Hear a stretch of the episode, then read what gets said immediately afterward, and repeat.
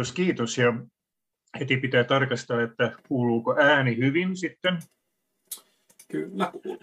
Joo, aina mahtavaa saada kutsun Forum Humanumiin. Mä luulen, että ekan kerran kutsu kuului jo, mitä Mauri luulisi sinne sieltä, olisiko 90-luvulla tai 2000-luvun alussa. Niin aikoina. Joo. Ja olen tosiaan pitänyt esityksiä sekä meditaatiosta, psykologiasta, intuitiosta ja sitten mun mielestä mun paras esitys oli viisi totuutta Lutterista.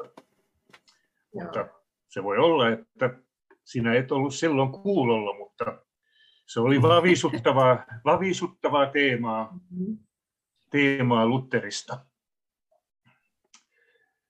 Tänään sitten on tosiaan tämä korkeampi minä-teema. Tämä on itse asiassa ensimmäinen kerta, kun mä siitä puhun. Ja siksi pyydänkin tietynlaista suopeutta kuulijoilta, että, että osin tämä voi olla spekulatiivista, pohdiskelevaa. En väitä, että mulla on lopullinen totuus, sillä tosiaan lähestyn asioita käytännön psykologin näkökulmasta. Ja vaikka olen perehtynyt tosi tosi paljon uskontoihin, esoteriikkaan, henkisyyteen, filosofiaan, niin kuitenkin näkökulma tosiaan on hyvä huomata, että se on tällainen arkielämä ja nimenomaan millä tavalla tämä mahdollinen korkeampi minä heijastuu tähän arkielämään. Vähän me filosofoidaan tietysti, mutta se, mikä varmaan tulee herättämään eniten kysymyksiä, on, on sitten tämän esityksen loppupuoli. Ja, ja siitä vaan sitten rohkeasti kysymään ja kertokaa myöskin muita lähteitä tällaiselle näkemykselle, mitä esitän.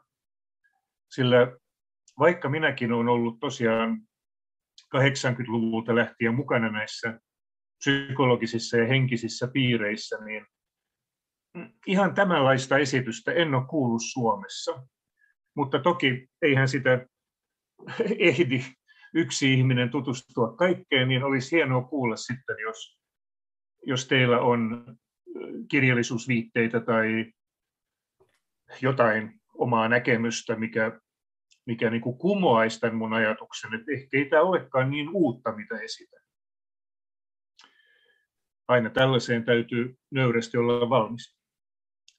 Joten korkeampi minä. Tämän tapaisia ilmaisuja siihen varmasti liittyy. Näkyykö nyt kaikille nämä sanat, että dia, äskeinen kuvadia muuttui sanadiaksi? Hyvä. Eli tämä on jotenkin tekemisissä ihmisen sisäisyyden kanssa se on yleensä se lähtökohta, että korkeampi minä on tavoitettavissa kokemusmaailman kautta. Korkeampi minä ei välttämättä kävele vastaan minkälaisena hahmona tuossa, tuossa fyysisessä tai sosiaalisessa elämässä. Oma tunto, eli, eli sellainen sisäinen keskustelu, mitä ihminen käy, että voinko tehdä näin, onko tämä oikein, intuitio, tietysti iso kysymys, mikä on aitoa intuitiota ja mikä on sitten oman mielen sekoilua. Ja sitten korkeampaan minä hyvin usein liitetään sitten tietysti jumaluus, eli ihmisen ulkopuolella tai ihmisen henkilökohtaisen sisäisyyden tuolla puolen oletettu oleva jumalallinen ääni. Ja ikään kuin kyky kommunikoida, jos ei nyt sitten itse Jumalan kanssa, niin kuitenkin enkeleiden kanssa ja henkihahmojen kanssa ja kaikkea tällaista. No, kuten sanottu, tässä on lähtökohta nyt sitten psykologinen. Eli en ota mitään kantaa jumaluuden olemukseen tai Jumalan käskyihin tai ohjeisiin. Toki siitä voidaan puhua, mutta ensin haluaisin esittää tämän psykologisen näkemykseni, joka siis mun mielestä on arvokas, sillä sitten kun lähdetään puhumaan uskonnollista kieltä, ja minä olen saanut viestin Jumalalta, niin silloin yleensä ihmiset eivät mieti, miten tämän ihmisen henkilökohtainen alitajunta on vaikuttanut siihen Jumalpuheeseen. Joten ensin pitää selvittää tämä psykologinen puoli, miten se toimii, miten meidän sisäinen maailma niin kuin on rakentunut. Ja sen jälkeen voidaan, jos halutaan, miettiä, mitkä olisivat ne hengelliset ja henkiset hahmot, joita sisäisyydessä voi kohdata. Ja kun varmaan moni teistä on perehtynyt näihin asioihin tosi paljon, ja jos selaa nettiä, niin tulee kahdenlaista tällaista korkeampi minä kuvallista esitystä. Yksi on siis tämä toisella puolella oleva meditoiva ihminen, joka sisäisen virittäytyneisyyden kautta kokee laajan kosmisen tietoisuuden. Ja toinen kuva tai kuvasarja, joka näkyy paljon alan kirjallisuudessa, on sitten tämä toinen kuva, missä ihminen ja häntä ympäröi muita ihmisen tapaisia hahmoja. Eli ei ole kysymys vain energiakentästä, niin kuin tässä toisessa kuvassa, vaan on kysymys siis todella minuudesta, eli minuuksien eri tasoista, yksilön eri ulottuvuuksista, ei pelkästään kosmisesta hengen merestä, jossa ei välttämättä ole mitään minuutta. Joten tämä on jännä, jännä kaksinainen niin kuin kuvaedustus, mitä korkeammasta minästä löytyy. Ja sitten tietysti on erilaisia esoteerisia esityksiä. Tämä taitaa olla jostain teosofisesta kaaviosta, missä tosiaan fyysinen ja eterinen keho on tässä, minkä piirissä me eletään.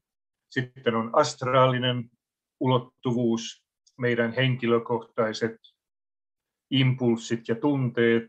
Sen jälkeen tässä lukee higher heaven, lower heaven, mutta siinä voi, voidaan käyttää muitakin termejä sitten. Eri kirjallisuudessa on muita termejä. Sitten buddhalainen, tai buddhi, ei buddhalainen, vaan buddhi-taso ja aatman taso. Ja sitten kun oikein vauhtiin päästään, niin eihän se lopu mihinkään aatmaniin, vaan sitten näissä, miten sanoisi, esoteerisissa perinteissä on hyvin, hyvin hienosäkeisiä, säikeisiä analyysejä, millä tavalla sitten tämä henkisyys ilmenee yhä korkeampana ja korkeampana ilmentymänä. Ja siitä muuten tuleekin riitaa sit aina näistä, näiden eri uskonnollisten ja metafyysisten koulukuntien välillä, että kenellä nyt on se atminen taso ja kenellä on anupa, dakka-taso ja niin edelleen ja niin edelleen, mutta ei mennä siihen. Joten esityksiä löytyy paljon, mutta koska itse olen ollut tosiaan näissä kuvioissa mukana 40 vuotta, niin ainakin mulle se voi johtua tietysti taas omasta ymmärtämättömyydestä ja kokemattomuudesta, mutta mulle mitä korkeammalle mennään näissä tasoissa, niin sitä vähemmän varsinaista tietämystä niistä on. Ja sitä vähemmän myöskin osoitetaan, miten nämä isot asiat näkyvät sitten täällä fyysisessä tasossa tai sosiaalisella tasolla. Ja tätä mä olen sitten yrittänyt vuosi, vuosien ja vuosikymmenien aikana hieman kehitellä, että ei jäätäisi sellaiselle abstraktisen ideaaliselle tasolle, vaikka se on ihana taso, mutta katsotaan, miten nämä asiat vaikuttaa, sanoisiko kokonaisvaltaisesti. Ja tämän esityksen inspiraationa on siis tosiaan länsimainen esoteriikka. Mä tunnen Vedan, Veda-kirjallisuuden ja Veda-perinteen, joogaperinteen suht hyvin. Mä tunnen buddhalaisen perinteen erittäin hyvin.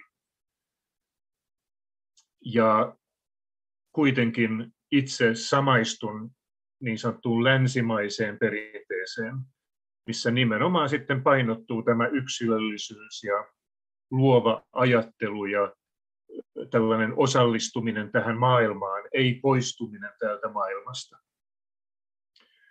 Ja suuri innoittajani on toki Rudolf Steiner, ja olen opettanut Steiner-koulun opettajia yli 30 vuotta Snellman korkeakoulussa ja olen ollut mukana perustamassa päiväkoteja tai päiväkodin lähinnä. Ja tunnen siis antroposofian ihan läpikohtaisin. Ja sitten tällainen nykyajan Abraham Hicks, joka jollekin teille voi olla tuttu, on niin sanottua kanavoitua aineistoa, mutta aika ainutlaatuista. Siinä on jopa huumoria mukana, mikä yleensä ei näissä kanavoiduissa aineistossa kovin paljon löydy. Ja palataan Abraham Hicksiin sitten vielä, vielä lopussa. Joten korkeampi ja minuus. Itse pikkusen kaidan tuota korkeampi ilmaisua. En ole tainnut koskaan kirjoittaa korkeammasta minästä, tai tosiaan en ole pitänyt luentoja. Se aiheuttaa pikkusen tällaisen niin kuin kikapuumallin päähän, että, että, ja se vähän poistaa sitä elämän makua niin kuin tässä ja nyt hetkestä. Mä mieluummin sanoisin syvempi minä. Mutta toki taas sanat eivät riitä kertomaan, niin kuin tiedetään. Että kaikki nyt käyttää sit, mitä termiä sitten haluaakin käyttää. Ja hetken päästä mä sitten esittelen teille tämän aureettisuustermin, joka on mun luoma tällainen uusi niin kuin näkemys tästä asiasta. Mutta korkeampi, syvempi, laajempi minä, ihan miten haluatte. Ja sitten tämä minä tosiaan, kun kerran otsikossa on korkeampi minä, niin me emme luovu tästä minuudesta, vaikka se on monimutkainen asia, mä tiedän hyvin.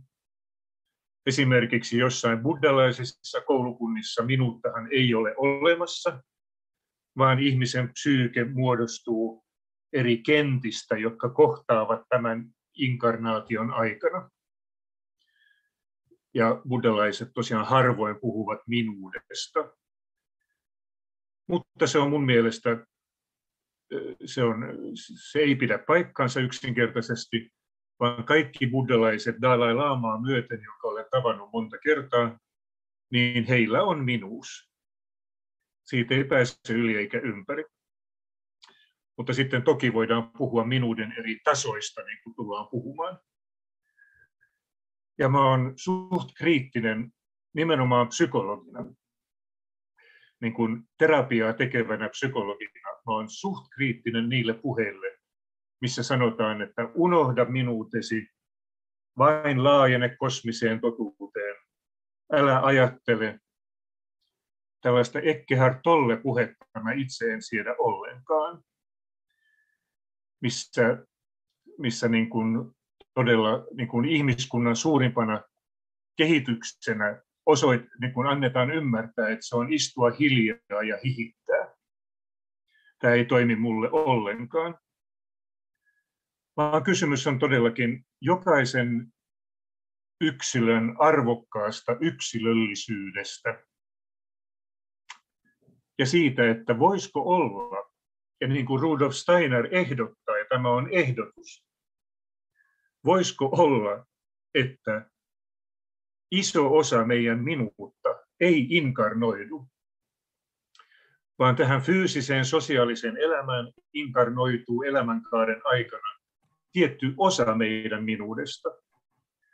Ja toinen laajempi tai syvempi osuus meidän minuudesta jää tietylle henkiselle tasolle. Tämä oli Steinerin näkemys. Ja me voimme siten olla jatkuvassa kommunikaatiossa tämän korkeamman tai syvemmän minän kanssa. Ja siitä tästä on sitten kysymys tämän esityksen aikana. Abraham Hicksillä on tarkalleen sama näkemys, että, että kysymys ei ole ihmisen minuuden vähentämisestä tai poistamisesta, vaan ihmisen minuuden kehityksestä, toden tekemisestä, jos näin sanoo. Ja tämä perspektiivi avaa meille sitten mun mielestä hedelmällisimmät ö, lähtökohdat niin kuin tarkastella tätä ihmisen elämää. Joten nyt sitten valoa kohti. Eli tämä oli se alkumääritelmä. Ja, ja sitten yritämme nyt katsoa, että kun kerran kysymys ei ole varsinaisesti uskomisesta, nyt tämän esityksen ydin ei ole siis siinä, että mitä kaikkea kosmoksessa ja universumissa löytyy. Tämän esityksen ydin on, mitä sinussa löytyy, mitä sinun yksilöllisyyteen kuuluu. Ja voimme hyvin myöntää, että emme ole maailman napa. Emme, elämässä löytyy paljon paljon muuta kuin sinä ja minä ja meidän pikkuelämä. Mutta nyt on vaan niin, että länsimaisen oikeustajun mukaan jokaisella ihmisellä on ainutlaatuinen minuus. Ja, ja tämä ainutlaatuinen minuus on sinänsä arvokas, riippumatta siitä, mitä työtä ihminen tekee, minkä ulkonäköinen ihminen on ja niin edelleen. Joten nyt on siis kysymys, mitä kaikkea minuuteen, yksilöllisyyteen kuuluu. Ja tätä harvinaisen harvoin mun mielestä pohditaan. Forum Humanumin piirissä varmaan tosi, tosi paljon.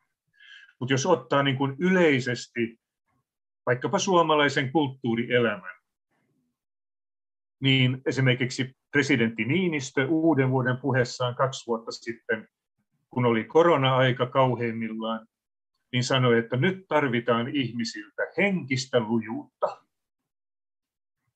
Mutta ei hän sanallakaan opastanut meitä kansalaisia, mitä se henkisyys nyt on. Hän ei sanonut psyykkistä lujuutta eikä sosiaalista lujuutta, eli eikä biologista lujuutta. Ja tällaisia hienoja lauseita heitetään tuhka tiheään suomalaisessa keskustelussa. Olet arvokas. muista kehittää itseäsi ja kouluttaa itseäsi ja niin edelleen. Kaikki nämä on hyviä lauseita, mutta harvoin tosiaan paneudutaan sit siihen, mitä tämä nyt oikeasti tarkoittaa. Ja jotta pääsemme siihen, niin mä siis esittelen teille tämän minun holistisen psyykkisen mallini, jonka on esittänyt ennenkin Forum Humanumissa, mutta, mutta tämä on niin hauskaa aina puhua siitä, ja mä olen itse siihen tosi tyytyväinen. Niin mikäpä siinä, mennään taas kerran. Ja sen jälkeen mennään tähän käytäntöön. Eli tällainen kysymys. Mikä on sinun ja minun sisäisen maailman kokemiskapasiteetti? No mikä on sun fyysinen kapasiteetti? Miten, miten monta kilometriä jaksat juosta ultramaratonia, jos oikein treenaat? No aika hirveän paljon. 100 kilometriä jossain 40 asteen niin kuin, niin kuin jossain viidakossa tai jossain, jossain Saharassa. Aivan huikeeta. Tai mitä Shaolin munkit pystyvät tekemään fyysisellä kehollaan. Hyppäämään, pistämään seipäitä rintakehän läpi. Eli fyysinen kapasiteetti on aivan mieletön. Treenaamalla siis varsinkin. Mutta mikä on ihmisen psyykkinen kapasiteetti? Ja jotta ymmärtäisi tämän, niin mä esitän tämän kaavion. Tämä on nyt sitten, pyydän jo etukäteen anteeksi kaikille teille, jotka eivät tykkää kaavioista, mutta mutta nyt pitää vain jaksaa katsoa tämä kaavio, sillä mun mielestä tästä on paljon paljon hyötyä. Eli F tarkoittaa fyysinen maailma, S tarkoittaa sosiaalinen maailma. Ja me emme siis paneudu siihen, vaikka olisi tosi hyvä paneutua, luontoon ja biologiaan ja, ja meidän kehomme toimintoihin aivan huikeita. Ja olisi tosi tärkeää tietysti paneutua NATO-kysymyksiin, yhteiskunnan murrosvaiheeseen, kauheeseen sotaan, mikä on naapurissa käymässä. Aivan järkyttäviä asioita, jotka pysäyttää. Kuitenkin pitää nyt itsepäisesti pitää kiinni siitä, että me katsomme ihmisen sisään, jolloin P1 on psyyke 1. Eli se tarkoittaa tätä meidän arkimieltä.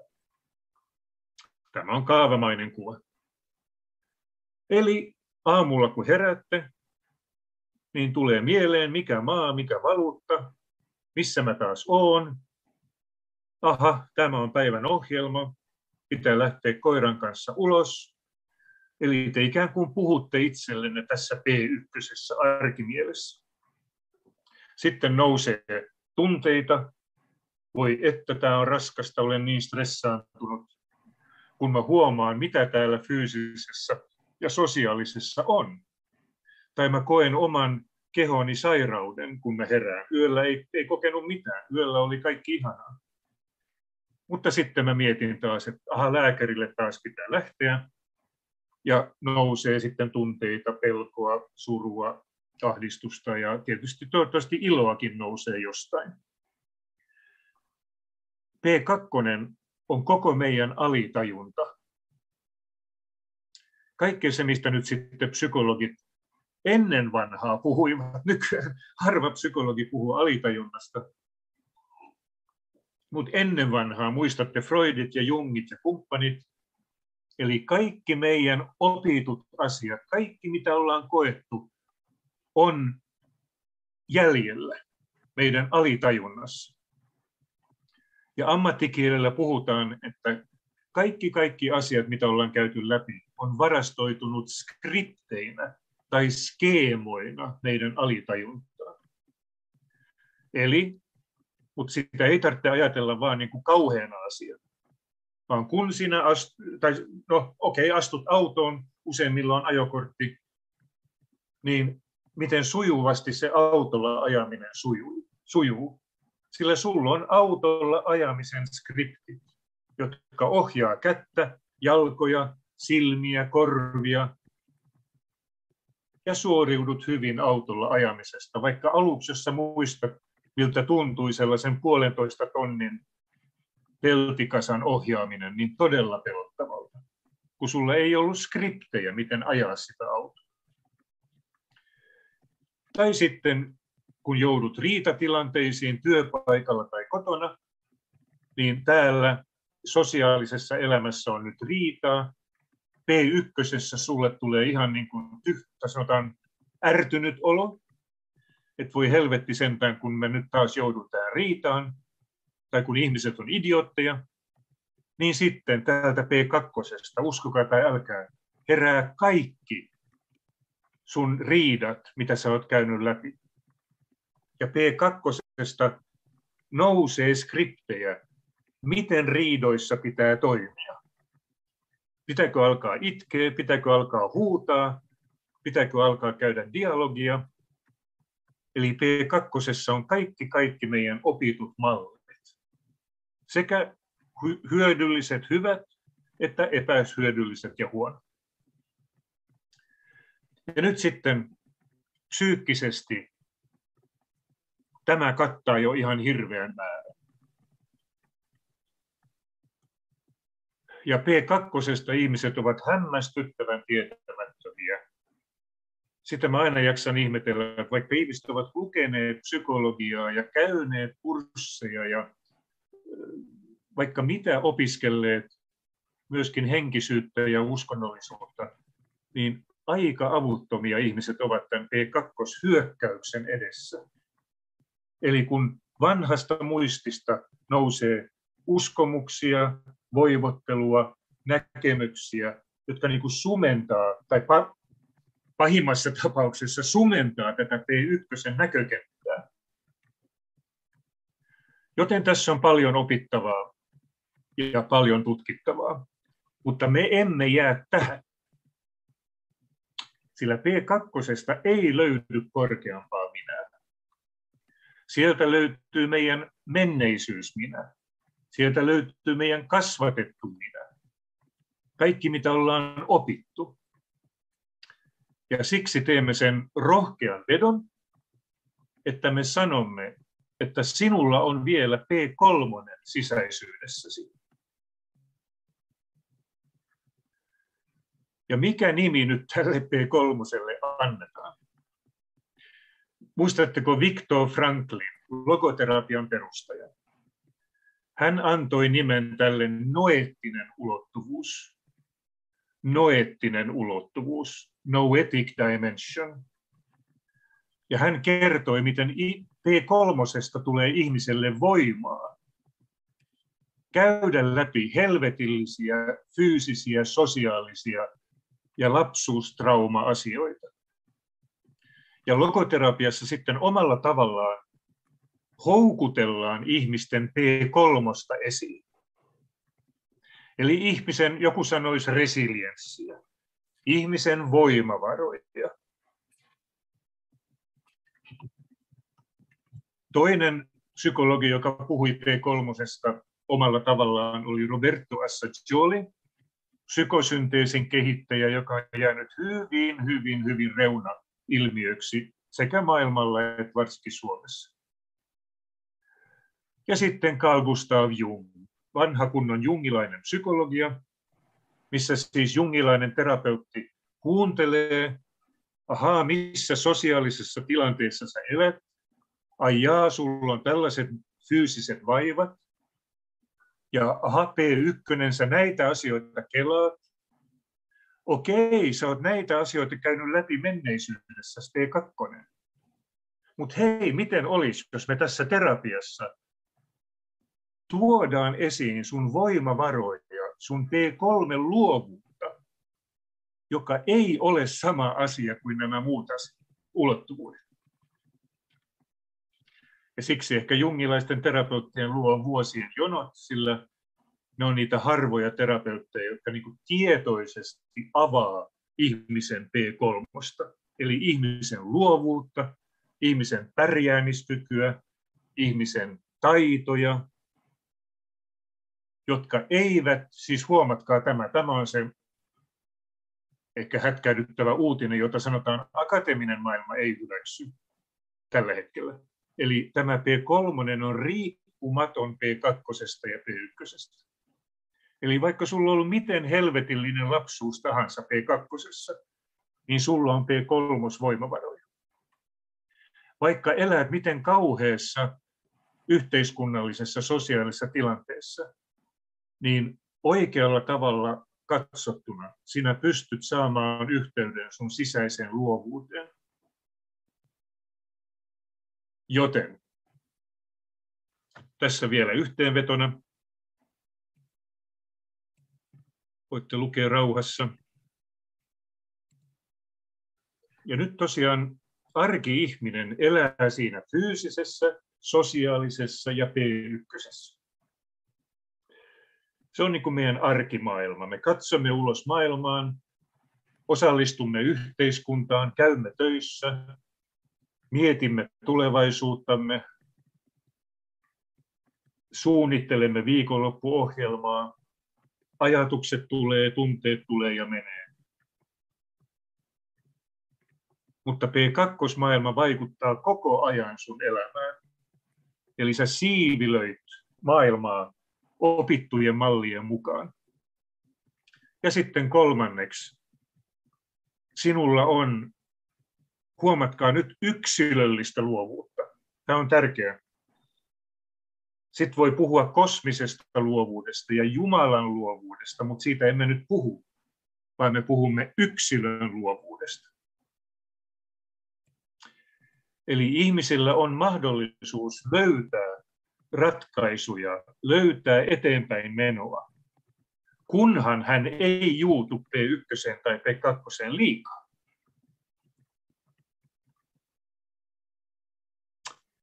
Ja nyt siis kysymys, miten, tätä P3, miten tämä P3 nimetään? No, teillä on sitten omat terminne, niin? Sillä te olette jooganneet, meditoineet, olette kuunnelleet tämänkin vuoden Forum Humanum esityksiä, niin sieltä on tullut termistöä. Itse olen kirjoittanut tästä valoisaksi kirjassa, missä käy niin kuin psykologian kannalta näitä asioita läpi. Ja sitten intuitiokirjassa, missä mä osoitan selkeästi, miten intuitio toimii. Eli intuitiohan on P3 luovuuden havaintokyky.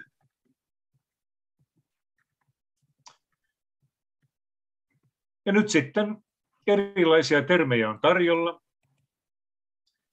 Sisäinen viisaus, henkisyys, noettisuus, spirituaalisuus. Mutta joku 20 vuotta sitten niin mä ajattelin, että nämä kaikki sanat herättää niin paljon eri assosiaatioita. Ja tiedätte, miten henkisyystermi saa jotkut ihmiset takajaloilleen ja niin kuin ei missään nimessä heidän niin kuin korvat menee kiinni ja eivät pysty yhtään niin kuin liittävät sen huuhaaseen aina. Joten keksin uuden sanan, aureettinen. Tämä on siis termi, jonka tarkoitus on herättää kuulijan niin kuin miettimään, mistä on kysymys. Se on siis sinun yksilöllisen viisauden ja luovuuden lähde, joka huom on sinuun sisään kirjoitettu. Siihen ei tarvita mitään kasvatusta tai koulutusta, ja siihen ei tarvita mitään oletusta jumalallisista olennoista, vaan se on sinussa jo olemassa. Sitten jos siihen haluaa liittää uskontoa, niin sitten voidaan puhua siitä. Ja nythän on melko selvää, että esimerkiksi su- suomalainen nykyuskonnollisuus, sanotaan luterilaisuus, ei ymmärrä psyykkeestä yhtään mitään. Eli luterilaisuudessa ja hyvin usein kristillisissä ryhmissä, en sano kaikissa, mutta hyvin usein, niin ajatellaan, että P1 on, on ongelmissa.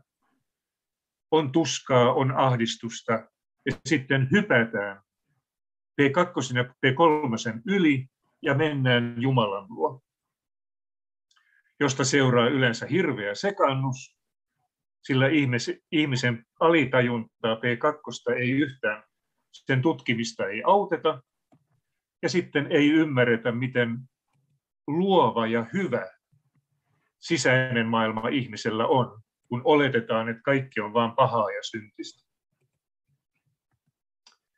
Tästä puhuttiin Luther-luennon aikana monta vuotta sitten. No niin. Aureettinen psykologia ottaa tämän äskeisen kaavion huomioon ja se on kokonaisvaltainen näkemys. Ihminen on siis fyysinen, psyykkinen, sosiaalinen ja aureettinen tai henkinen, jos haluatte sanoa. AU on kullan kemiallinen symboli. R tarkoittaa psyykkeen dynaamisuutta ja liikkuvuutta. Eli en tiedä, mistä Seela Sella puhuu sitten viimeisellä luennolla, mutta todellakin ihmisen sisäinen maailma, oikeasti koko luomakuntakin virtaa koko ajan. Mutta meillä on sellainen P1-käsitys, että kaikki on vain paikallaan. Mutta sehän on heti väärä näkemys, jos mennään vaan vaikka verenkiertoa tarkastellen. Ja eettinen tarkoittaa, että me voimme luoda tilanteeseen sopivan rakentavan ratkaisun. Ja nyt sitten suomen kielessä on eniten mun tietääkseni tällaisia hauskoja AU-sanoja. Kaunis, laulu, nauru, vauras, viisaus, vapaus, auki. Ja ne, kaikki, ja ne kaikki voidaan nähdä, että viittaa tähän ihmisen sisäiseen aureettiseen olemiseen, joka on luonnostaan kaunis, luonnostaan rauhallinen, luonnostaan vauras, luonnostaan viisas ja niin edelleen. No niin, Kaikki tämä siis nyt tuntuu varmaan, ainakin toivon, tosi kiinnostavalta. Nyt otamme vaan, jokainen ottaa sellaisen minuutin, voi, voi stretsata vähän tai meditoida tai katsoa jotain kaunista kukkaa, sillä nyt sitten seuraa ehkä esityksen varsinainen pihvi, miten koko tämä juttu näkyy arkielämässä.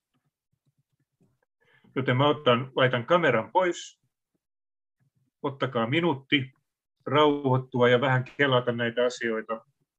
Ja sitten varsinainen kyselytunti tulee sitten 20 minuutin päästä, kun ollaan noin tunti tässä juteltu. Joten pieni luova tauko tähän, katsotaan.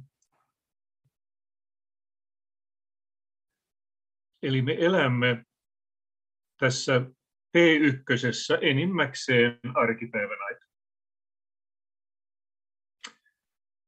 P2 tiedostamiseen tarvitaan vähän psykologiaa ja vähän, vähän oppineisuutta, että mietitään, miten ne skriptit toimii, miten ne liimautuu tähän nykyhetkeen. Ja se on tietysti tietty resonanssi-ilmiö. Eli jos minä nyt pelkään, pelkään sotaa, niin tämä pelko herättää kaikki mun menneisyyden pelot. Sillä pelko, pelolla on tietty resonanssi, tietty luonne, ja näihin skripteihin, tai meillä kaikilla on skriptejä, joihin on koodattu pelkoa. Ja kaikki nämä pelot heräävät P2 kun sinä pelkäät tässä nykyhetkessä.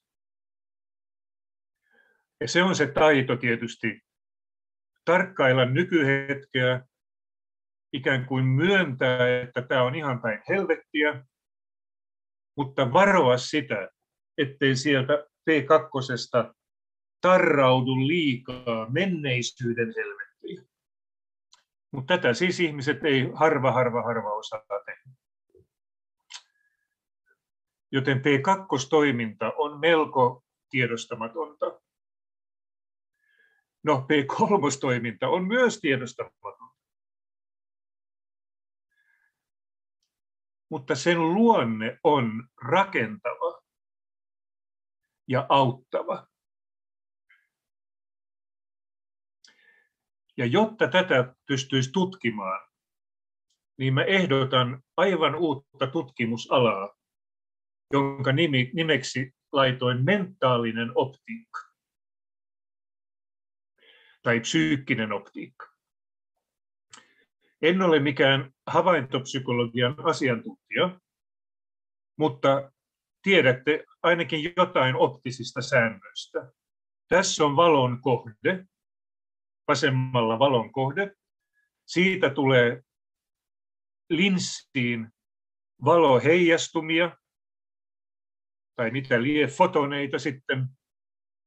Ja tämä linssi hajottaa tämän valon erilaisiin erilaiseksi sisäiseksi havainnoksi. Eli sinulle muodostuu kuva. Täällä on vasemmalla on kohde ja tiettyjen tarkkojen, siis huomatkaa tarkkojen optisten sääntöjen mukaan, sinä saat mielikuvan kohteesta, johon liittyy tämä etäisyys kohteesta, linssin rakenne, etäisyys kuvasta, polttopiste ja niin edelleen ja niin edelleen. Nyt samaa periaatetta. Ja nyt tästä mä haluaisin kuulla teiltä, että onko kuka näistä asioista on puhunut. Itse tiedän siis vain joitakin lähteitä. Nyt samaa logiikkaa seuraten me aletaan tutkia, miten sinun kokemat sisäiset ilmiöt saavat muotonsa P3 valon kautta. Eli nyt mennään oletusten maailmaan. Me oletamme, että saat informaatiota jatkuvasti kolmelta suunnalta. Saat aistien avulla informaatiota P1, näet ja kuulet ja haistat ja maistat. P2 saat skriptattua aineistoa. Eli heti kun sä näet jotain, koet jotain, niin P2 herää ja lähettää vanhoja muistoja.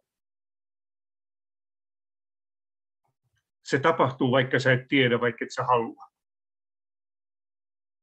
Ja nyt me oletamme, tämä on nyt se oletushyppy, että P3 on jatkuvasti niin kuin, toiminnassa. Eli jatkuvasti saat oivalluksia ja luovuutta P3.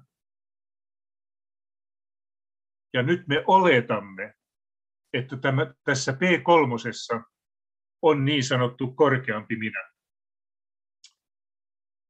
Kirjassani valoisaksi mä käyn läpi kaikki P3 eri ulottuvuudet. Mä en voi nyt niitä käydä läpi, siinä menee kaksi tuntia. Mutta nyt oletamme, että tämä kuuluisa P3, anteeksi, kuuluisa korkeampi minä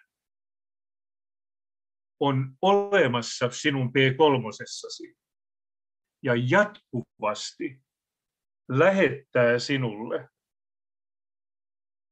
apua ja valoa ja selkeyttä ja oivalluksia. Eli käytännössä elämäntilanne on vaikea. On sairautta, on taloudellisia huolia. P1 on hyvin, hyvin huolestunut. P2 pukkaa päälle kaikki elämäsi muut huolet menneisyydestä. Mutta sen lisäksi P3 tulee suora vastaus, miten sun olisi fiksua nyt toimia tässä hädän hetkellä. Mutta sitä ihmiset ei huomaa, tietysti yrittävät huomata, mutta yleensä ihmiset ovat niin imaistu sisään P1 ja P2 tapahtumiin, että eivät huomaa P3. Ja nyt sitten, jotta tämä vielä voisi selventää, niin korkeampi minä toimii samalla periaatteella kuin sinun immuniteettijärjestelmäsi. Eli, eli biologinen immuniteettijärjestelmäsi, kun tulee joku bakteeri tai virus, joka läpäisee tämän ihokerrostuman ja menee verenkiertoon tai,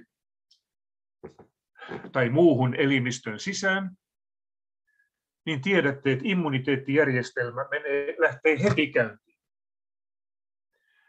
Jos teille tulee haava sormeen, niin immuniteettijärjestelmä ei mieti, että ai, että on haava sormessa, voi itkut, että olipa tylsää, kun tolle tuli haava sormeen.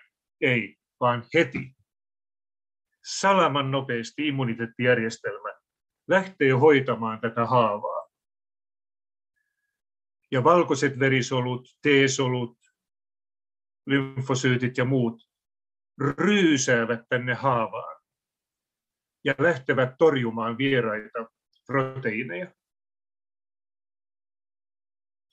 Se on automaattinen tapahtuma, jonka vuoksi me olemme nyt elossa. Mullakin tulee 66 vuotta täyteen, kaikenlaista infektiota ja sairautta ollut, mutta immuniteettijärjestelmä on tähän asti hoitanut homman. Muuten mä olisin kuollut viisivuotiaana. Ja nyt tulee tämä ajatus kun sinulla on mentaalinen ongelma, siis ei fyysinen ongelma, ei biologinen ongelma, kun sinä voit huonosti, kun sulla on elämän kriisi, niin tämä psyykkinen immuniteettijärjestelmä heti ratkaisee ongelman.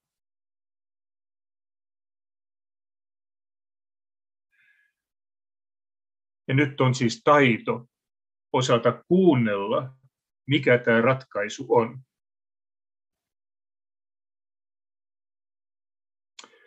Ja minun sanojani käyttäen kysymys on siis aureettisesta, aureettisesta minästä. Mutta jos haluatte sanoa henkinen minä tai noettinen minä tai spirituaalinen minä tai whatever, tämä pointti on se, että se on toiminnassa koko ajan. Se ei ole abstrakti teosofinen rakennelma, joka on jossain korkeudessa, vaan se toimii koko ajan. Ja nyt sitten on tämä varsinainen pointti. Se, mitä kutsumme tunteiksi, syntyvät tämän kahden informaatiojärjestelmän risteyskohdassa. Eli se, mitä sanomme tunteeksi, mulla on hyvä fiilis, mulla on huono fiilis, nyt mua pelottaa, nyt mua surettaa, nyt mua ahdistaa, nyt mä oon iloinen. Sun henkilökohtainen fiilis ei tule vaan siitä, mitä on tapahtunut, vaan tulee siitä, millä tavalla vastaanotat korkeamman minän viestejä. Ja jos tässä on aistiviestit, niin nyt tulee aistiviestejä, sitten korkeampi minä heti toimii, niin tunne on tässä välissä oleva oikeastaan frekvenssikenttä. Ja nythän on hirveän muodikasta puhua tunteista. Mutta jos tämä tieto puuttuu, niin silloin ihmisillä on vaarana jäädä tunteiden myllerrykseen. Sillä ihmiset ajattelee vaikkapa, mitä nyt sanoisi, Tappara hävisi matsin liigassa. Minä olen ärtynyt. Se johtuu siitä, että Tappara hävisi sen matsin. Ei johdu siitä, sillä Ilves-kannattajat ovat iloisia. Vaan se, että tunnet, että olet ärtynyt ja vihainen, että Tappara hävisi, on tietysti tämä aistiinformaatio, mutta sitten se on sun korkeamman minän viesti, että no hätä. Ehkä seuraava matsi tappara voittaa.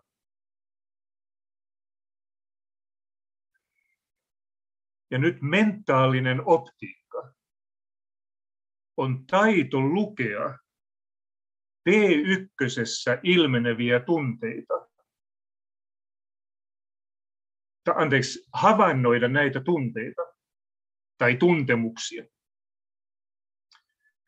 Ja ymmärtää, miten ne on rakentunut aisti-informaation kautta, okei okay, P2 kautta, mutta siihen me nyt ei mennä.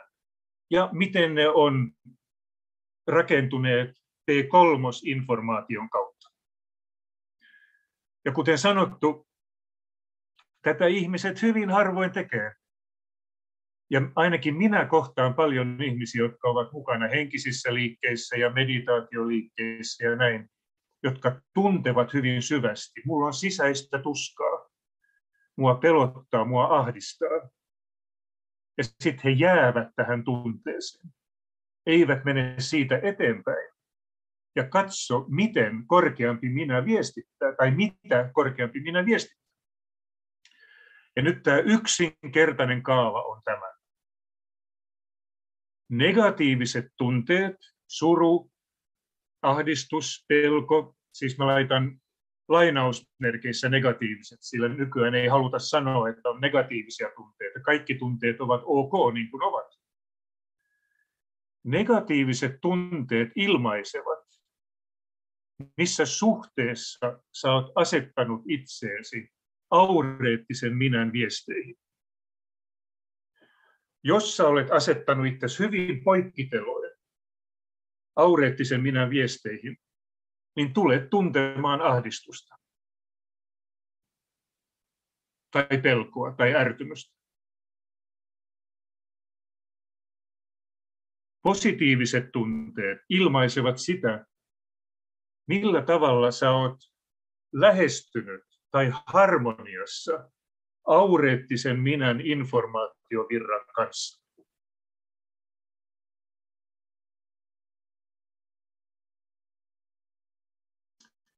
Ja jos te haluatte taas hyvin vähän niin kuin lapsellisen esimerkin, niin voitte ottaa molemmat kädet esiin. Ja tämä vasen käsi kuvaa niin sanottuja negatiivisia tunteita. Oikea käsi kuvaa niin sanottuja positiivisia tunteita. Ja tässä välissä on sellainen tietty rauhallinen tila. Ei nyt mikään huipputila, mutta sellainen easy going. Nyt jos sä pikkusen asetut poikkiteloin, jos sun linssi on hieman poikkiteloin sisään tulevan aureettisen informaation kanssa, niin sinä koet epämääräistä sellaista vähän niin kuin raskasta ja voivottelevaa oloa, eli pikkusormi. Jos olet optisesti vähän enemmän poikkiteloin aureettisen informaation kanssa, niin koet ahdistusta.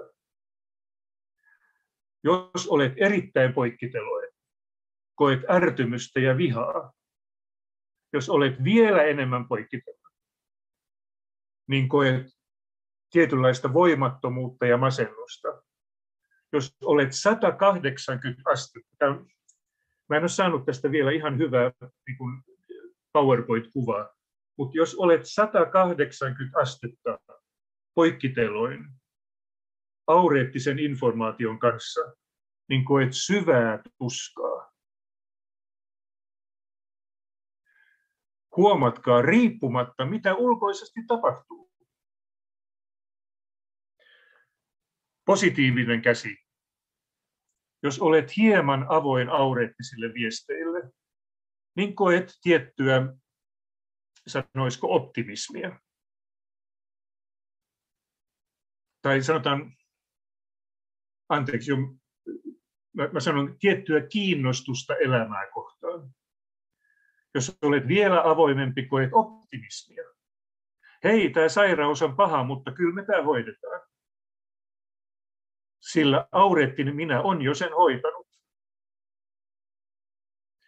Jos koet hyvin paljon avoimuutta, niin koet sisäistä voimakkuutta. Jos olet poikkiteloin, koet sisäistä ärtymystä. Jos olet erittäin lähellä aureettista minäsi, niin koet syvää sisäistä rauhaa. Ja jos olet ikään kuin lähes samassa optisessa suhteessa aureettisen minän kanssa, niin koet tietynlaista tyytyväisyyttä ja iloa. Mutta toki näitä variaatioita on enemmän kuin sorvia, mutta tämä on vain yksi tapa esittää se.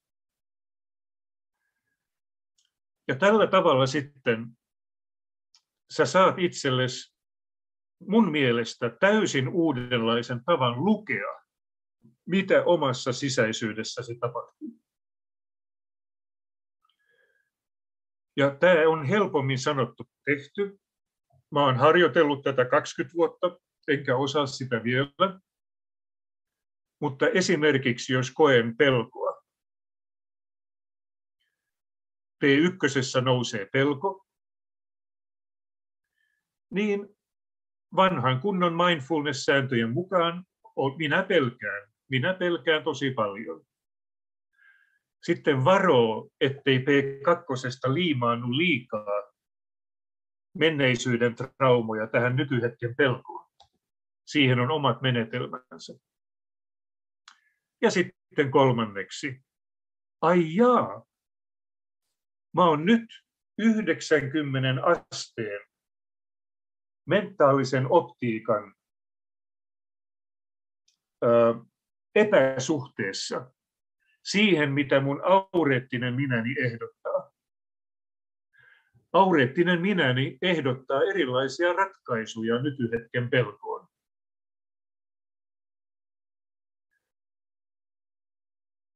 Eli se henkilökohtainen tunne ilmaisee ei pelkästään ulkoisia tapahtumia, vaan sinun suhteesi korkeamman minän informaatiovirtaan.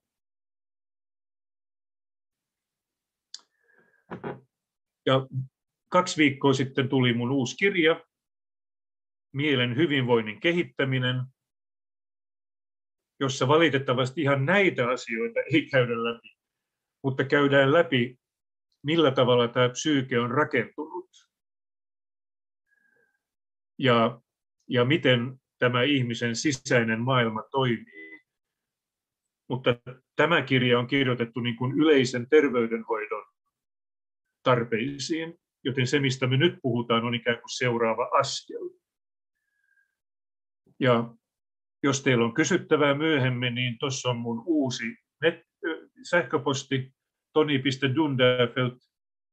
Jostain syystä tämä PowerPoint ei suostunut antamaan tätä at-merkkiä mulle. at gmail.com. Joten nyt sitten varmaan luennon moderaattori ottaa puheenvuoron. Ja ehkä olisi hyvä taas pitää pieni stretsitauko, en ole varma, mutta nyt sitten katsotaan, mitä kaikkea tämä herättää. Antaako tämä teille uuden näkökulman siihen, millä tavalla voitte harrastaa mentaalista optiikkaa, eli lukea, mitä P1 ilmiöt oikeasti tarkoittavat.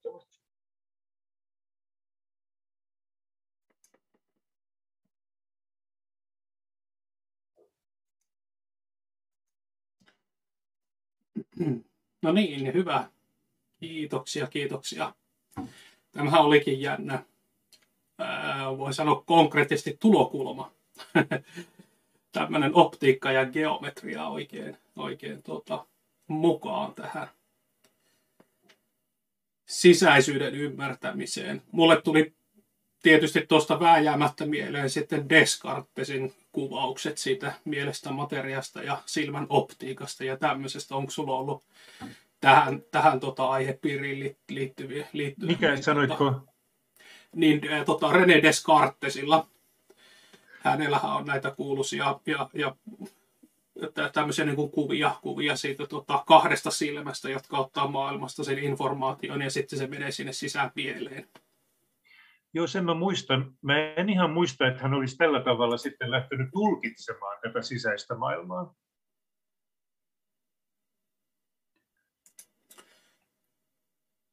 Mä otan täältä esille tota Maurin tohon noin ja Sinikkakin sieltä varmaan sitten löytyy.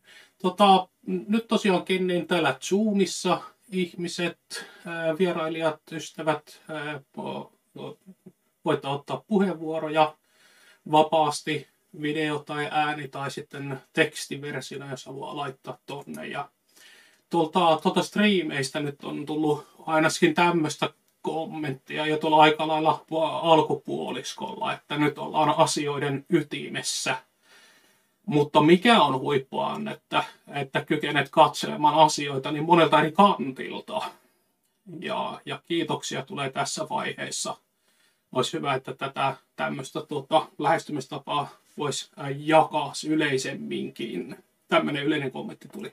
Oi, kiitos. Joo, siis lyhy- lyhyesti sanon, että että koko mun ammattielämäni on keskittynyt tämän holistisen ihmiskäsityksen tuomiseen suomalaiseen terveydenhoitoon. Ja on kirjoittanut 25 kirjaa liittyen tähän. Esiinnyn paljon televisiossa ja muualla medioissa. Ja tarkoitus on koko ajan niin kuin tuoda esiin, että fyysinen ja, fyysisen ja sosiaalisen terveyden lisäksi me tarvitaan psyykkistä terveyttä. Ja kaikki myöntää tämän, lähes kaikki. Mutta pointtihan on se, että tämä psyykkinen puoli on jäänyt liian ohueksi ihmisten mielissä, sillä ihmiset samaistuu P1. Joten se ei auta, että sano, että yritä hoitaa mielenterveyttä riittäisi. jos ihminen, sit asiakas sanoo, juu mä voin niin huonosti. Päässä myllertää ja ajatukset sekaisin ja tunteet solmussa. Silloin pitää kertoa, miten psyyke toimii. Ja tätä, tätä, niin kuin, tätä ei laajemmalti tapahdu, sillä psykologitkin keskittyy aivotoimintaan, P1-analyysiin, yhteiskunnan analyysiin ja niin edelleen. No niin, mutta kiitos jo, että joku tykkäsi, että tästä on hyötyä. No niin, kyllä. Ja äh, sitten jotakin elä, aha-elämyksiä on tullut tuossa tota, vaiheessa, kun käsittelit vähän pelkoja. pelkoja niin tuota... Joo. Otetaanko pelko nyt teemaksi vaikkapa? No se tietysti voi olla ihan ajankohtainen aihekin, niin siinä mielessä hyvä. Joo, ja jos pelko vaikkapa maailman tilanteesta valtaa sun mielen, niin sehän on hirveän kokonaisvaltainen tapahtuma. Eli kurkkua, niin kuin kurkku, kurkku voi mennä ahdistukseen, vatsa menee sekaisin, syke nousee, hiki tupukkaa, heräät keskellä yötä ja odotat, koska ohjukset osuu sun taloon. Ja tämä kaikki siis tapahtuu P1. Mutta miksi Mika Aaltola, joka on lähes joka päivä televisiossa ulkopoliittisen instituutin johtaja, miksi hän sanoo koko ajan, paniikkiin ei ole syytä mennä. Ja vaikka hän ei varmaan tunne näitä asioita, niin hän ikään kuin intuitiivisesti ajattelee, että sen kun pelkäät, mutta älä liitä siihen liikaa vanhoja pelkomielikuvia ja yritä kuunnella, mitä sun korkeampi minä kertoo sinulle, että olisi fiksua tehdä. Siis näin hän ei sano, mutta hän aina toistaa televisiohaastatteluissa, paniikkiin ei ole syytä mennä. Mutta saa pelätä. Ja kun se pelko tulee, niin se on todella vaikkapa keskellä yötä. Se on todella kokonaisvaltainen tapahtuma. Keho tärisee, silmät itkee, päätä painaa. Ei ole helppo sanoa ihmisille, että hei, kuuntele P3 ratkaisuja. Tai se on lähes mahdoton sanoa silloin, kun tämä P1 niin kuin tuska on päällä.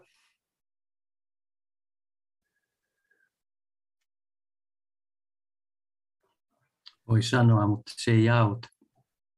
Ei auta mitään. Mm.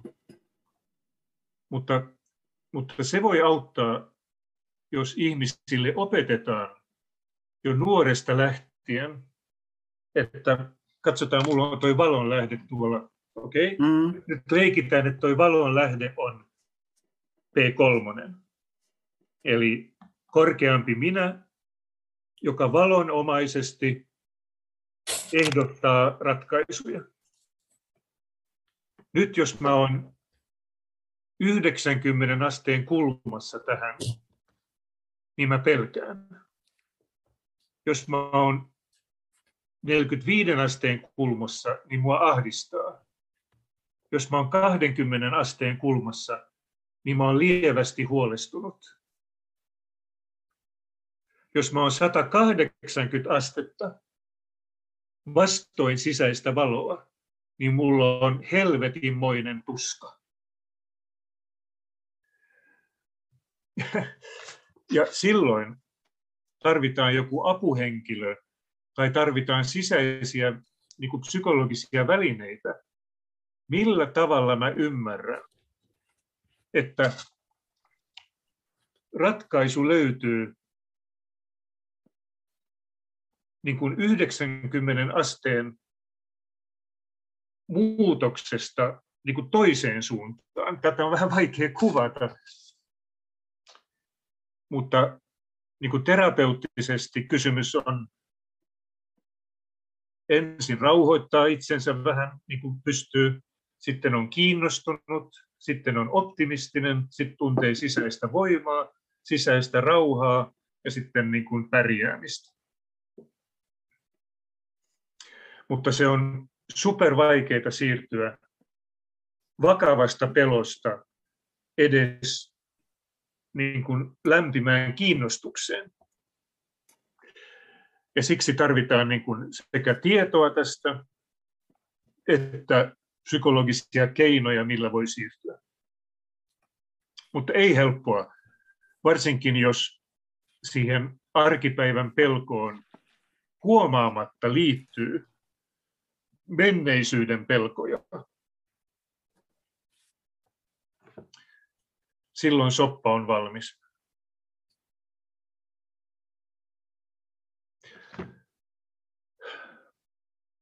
Täällä on tuota, tuosta to, voisi ehkä jatkaa tämmöinen kon, konkreettinen, myöskin haastava, haastava varmaan kysymys, mutta katsotaan.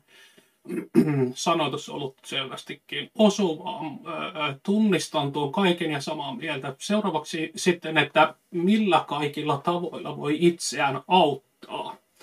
Tuntuu, että pelkkä tarkkailu ja tilojen tunnistaminen ei riitä, kun tulee tunne, että on luupissa sitten kun mielessä alkaa ajatukset kiertämään jossakin luupissa, niin tuota, mitäs keinoja siitä on päästä jotenkin pois? Sano vielä viimeinen lause, että... Eli äh, mitä keinoja on päästä tästä sisäisestä mielen luupista, eli kierteestä pois? Joo, no tämä vähän riippuu minkälainen ihminen sä oot. Eli esimerkiksi mä oon hyvin älyllinen tyyppi mulle pitää selittää, miten tämä toimii. Sitten mä pääsen tästä eteenpäin. Mutta voi hyvin ajatella, että joku ihminen on hyvin sosiaalinen tyyppi. Ja hänen pitää kohdata joku ihminen, joka on suht rauhallinen. Ja sitten hän imee niin kuin sosiaalisen kentän kautta. Hän imee tätä rauhallisuutta itseensä ja tätä kutsutaan transferenssiksi terapiakielellä.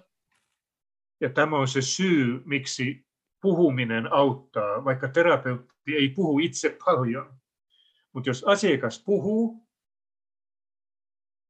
ja tämä puhe kohdataan hyväksyvällä, lämpimällä asenteella, niin silloin tämä ihminen imee sisäänsä tämän terapeutin rauhaa.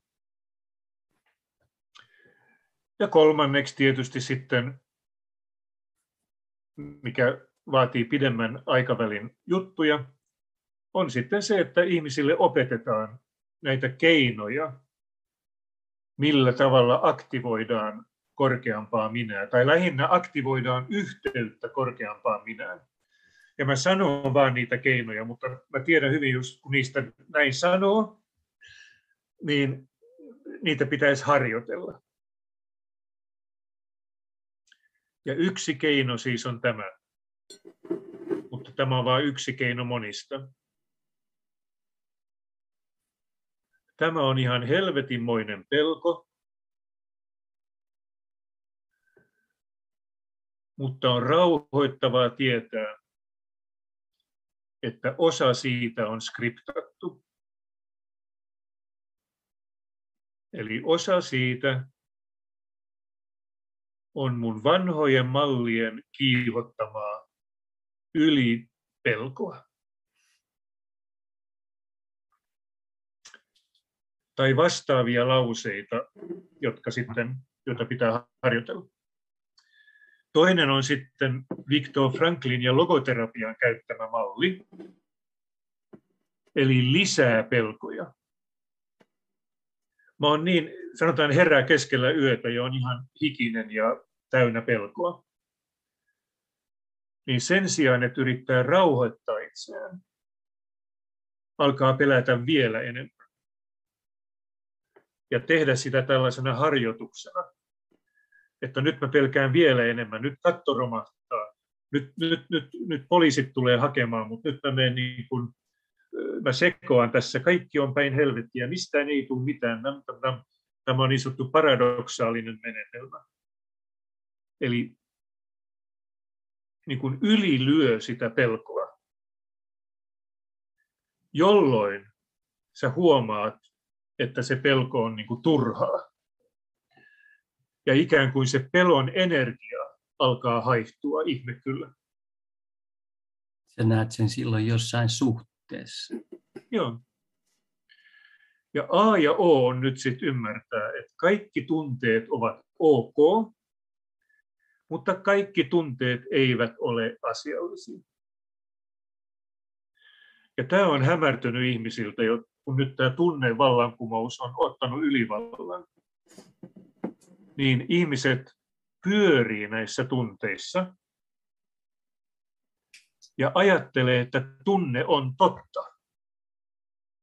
No, tunne on elämyksenä totta, mutta tunteen selitysvoima ei yleensä ole totta. Eli kaikki ei romahda, kaikki ei mene päin helvettiä, vaikka minusta tuntuu, että menee päin helvettiä.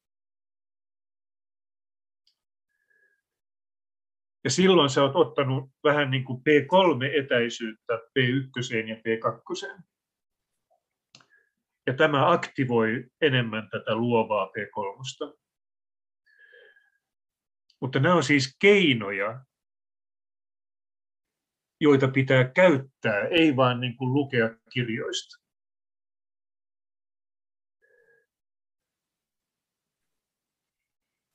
Niin se varmaan on, että tuommoisella niin pelkällä ajattelulla, niin sä et voi sitä ajatteluluupista päästä, vaan siitä täytyy tulla niin kuin jostakin toisesta, täysin toisesta kulmasta ää, avata tavallaan sitä asiaa.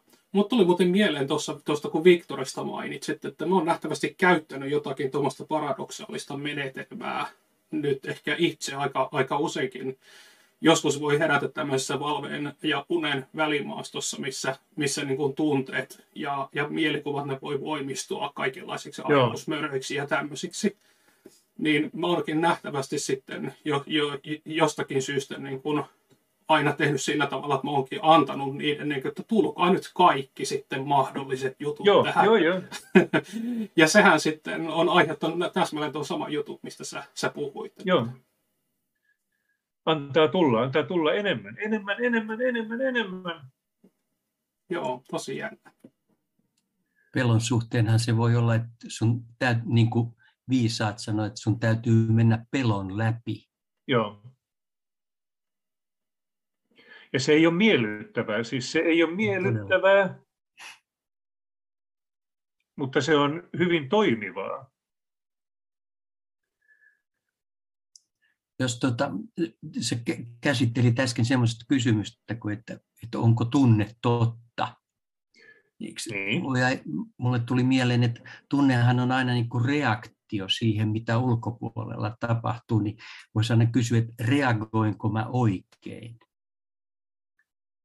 On, onko tämä mun reaktio, että mulla on tämmöinen tunne, että onko tämä totta? Vai reagoinko mä jotenkin väärin? No näin voi kysyä, mutta toki mä tietysti tämän esityksen pohjalta, mm. tämän esityksen pohjalta mä sanoisin, että tunne ei ole reaktio ulkoisiin tapahtumiin, vaan se on reaktio ulkoisiin tapahtumiin ja korkeamman minän viestien noteeraamiseen väliseen jännitekenttään. Joo, joo. Tämä on niin kuin se juttu, että, joo, joo. että mutta, mutta siis se, se vaatii vähän pohdintaa, että tietysti kun on, sanotaan nyt vaikkapa rahatilanne aivan kauhea, niin tietysti mä olen su- syvästi huolestunut ja paniikissa ja en tiedä mitä tästä tulee. Mutta tämä tunne ei johdu siitä, että rahat on loppu, vaan se tunne johtuu siitä, että mä en kuuntele aureettisen minäni ratkaisuehdotuksia. Tämä on vaikea pala niellä. Pitää olla, oletko miettinyt se saattaa mennä tästä jo paljon pitemmälle, mutta miettinyt niitä asioita, joilla, joilla, tätä, joilla tätä korkeamman minän kuuntelu, kuuntelu, kuuntelua harjoitetaan. Joo. Miten, miten sitä päästään kuuntelemaan, minkälaisia harjoituksia on, koska se, se, että sä sanot, että se on eh, henkinen immuniteettijärjestelmä, Joo.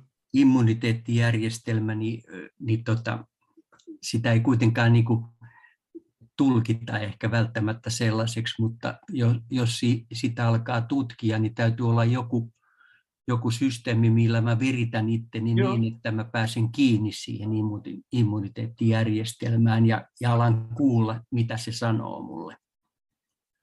No, siinä on nimenomaan, mä sanoisin, erilaiset henkisten ja uskonnollisten perinteiden menetelmät. Niitä on paljon, niin kuin me kaikki tiedetään. Mm. Joo. Se, mikä uusi asia tässä nyt tulee, on se, että niin kuin selkeästi nimetään tämä P3-ulottuvuus. Eli selkeästi nimetään, että psyykkeessä tai tietoisuudessa on tällainen ulottuvuus, niin se antaa niin kuin selkeyttä. Sillä mä oon kokenut, mutta taas tietysti elämäni on rajoittunut ja en ymmärrä kaikkea, mutta mä oon vaan kokenut näissä psykologisissa ja henkisissä piireissä, että ihmiset tekee harjoituksia ikään kuin käskystä. Mm mutta he eivät tiedä, mitä he tekevät. Eli he tekevät, kun toi, toi, toi viisas mies tai nainen istuu nyt tuossa hiljaa, niin minäkin istun hiljaa. Tai sitten kun me nyt tanssitaan tämän pyhän musiikin tahdissa, niin minäkin nyt tanssin tämän pyhän musiikin tahdissa. Mutta ei välttämättä niin kuin tiedetä, että tämän tanssin tarkoitus on aktivoida sinussa olevaa luovaa aureettisuutta. Ja tämä, mutta kuten sanottu, mä olen hyvin älyllinen ihminen, niin tämä on mun mielestä aivan ratkaisevaa, että tietää mitä tekee. Ei tee vaan siksi, että muut tekee tai että kuulee, että meditaatio on hyväksi, no minäkin alan meditoimaan, tai mindfulnessia. Saatte sitten kiinni, mitä mä ajan takaa, että, että on niin kuin selkeä kuva, miksi mä istun tässä meditoimassa.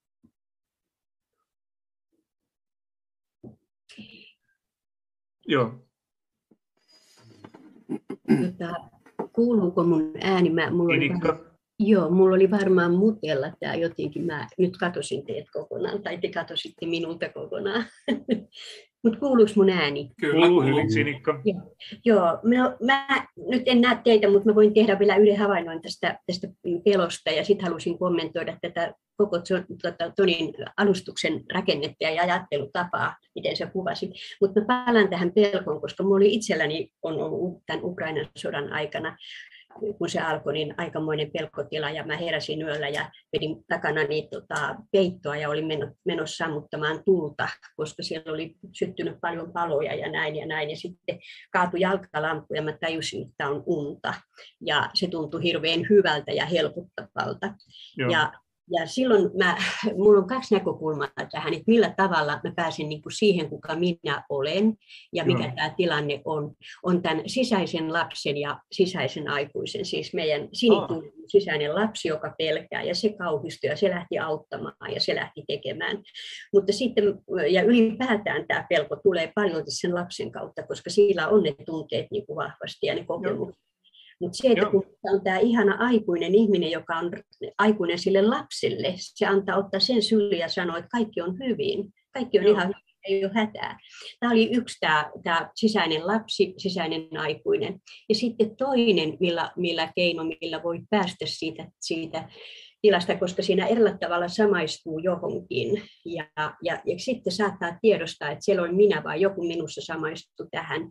Niin sitten mä sanon itselleni, otan oman voimani takaisin rakkaudessa ja valossa. Joo, hyvä. Olen tietoinen tämän aikuisen ihmisten tietoisuudesta, vastuusta Kyllä. ja voimasta ja rakkaudesta. Että vahvistan sisäisesti itseäni olemaan sitä, kuka minä olen että, että kun kysyttiin niitä, että miten sieltä pääsee pois, kun, kun, kun putoo tämmöiseen pelkotilaan ja, ja näin, niin tämä tuli mieleen. Saanko Sinikka vielä kommentoida tässä kohtaa ennen kuin tulee kakkoskysymys? Joo.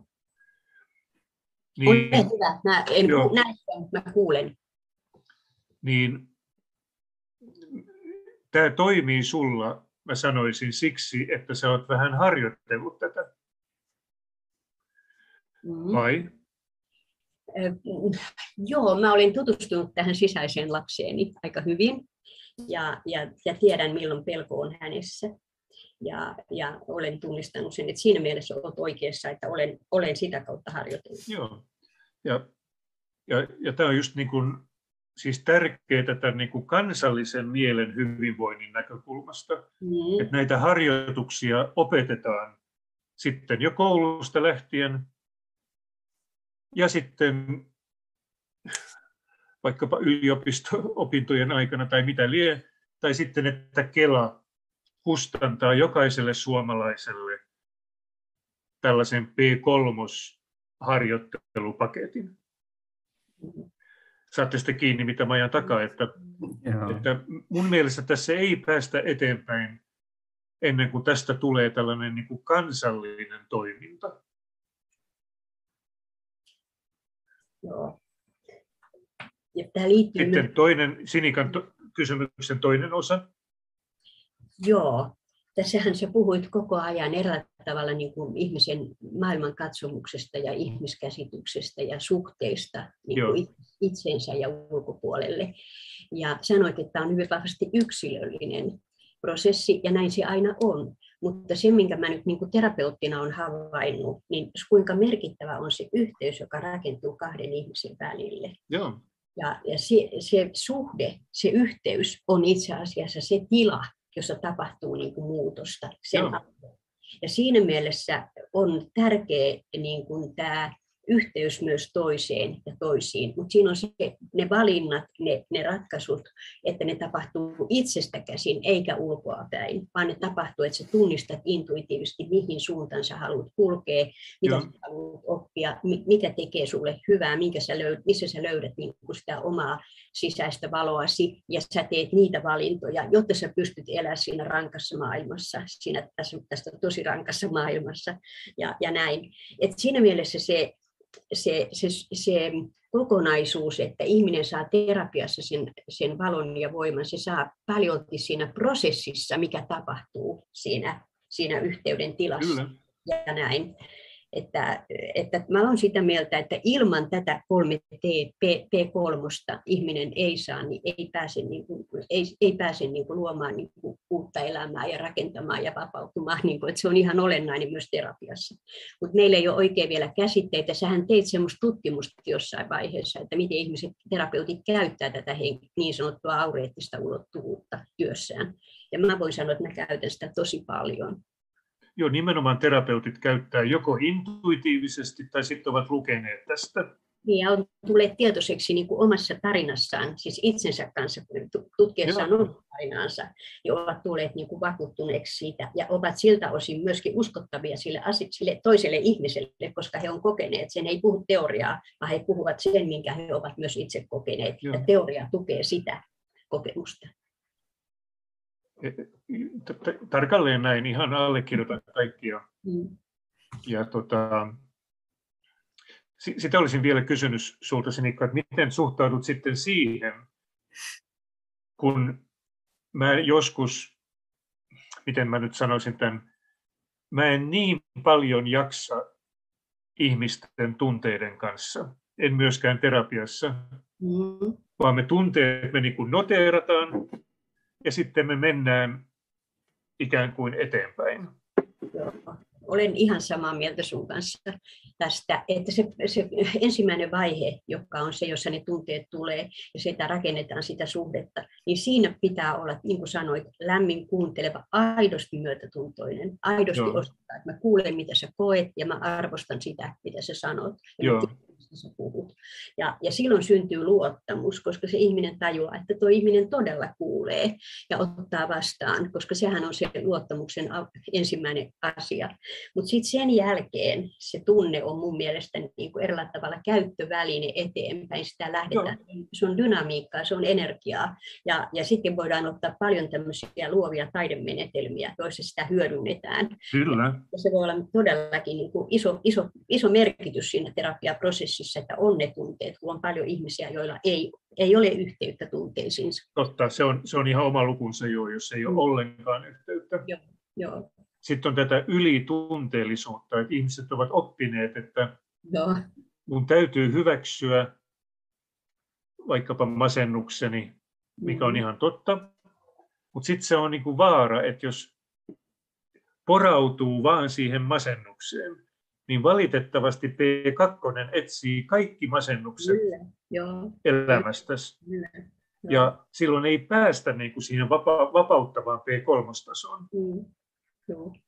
Siihenkin on yksi hirveän hyvä, hyvä, hyvä metodi, jota voi myös itse käyttää, ja se on se, että kun mä tulen tietoiseksi, että nyt mä olen näin, on, se on yksi aste jo, että tulen tietoiseksi, niin sanon itselleni, että stop, ja tajuan, mitä olen tekemässä. Olen menemässä siihen muodiin, Joo. just siihen P2 niin kuvioon. Kyllä. Ja stopin. Ja sitten pysähdyn, hengitän syytään, arvostan itseäni ja lähden hakemaan toista tapaa, uutta ratkaisua. Eli se on myöskin tämmöinen prosessi, jossa ihminen, niin kuin, minkä voi tehdä myös itselleen.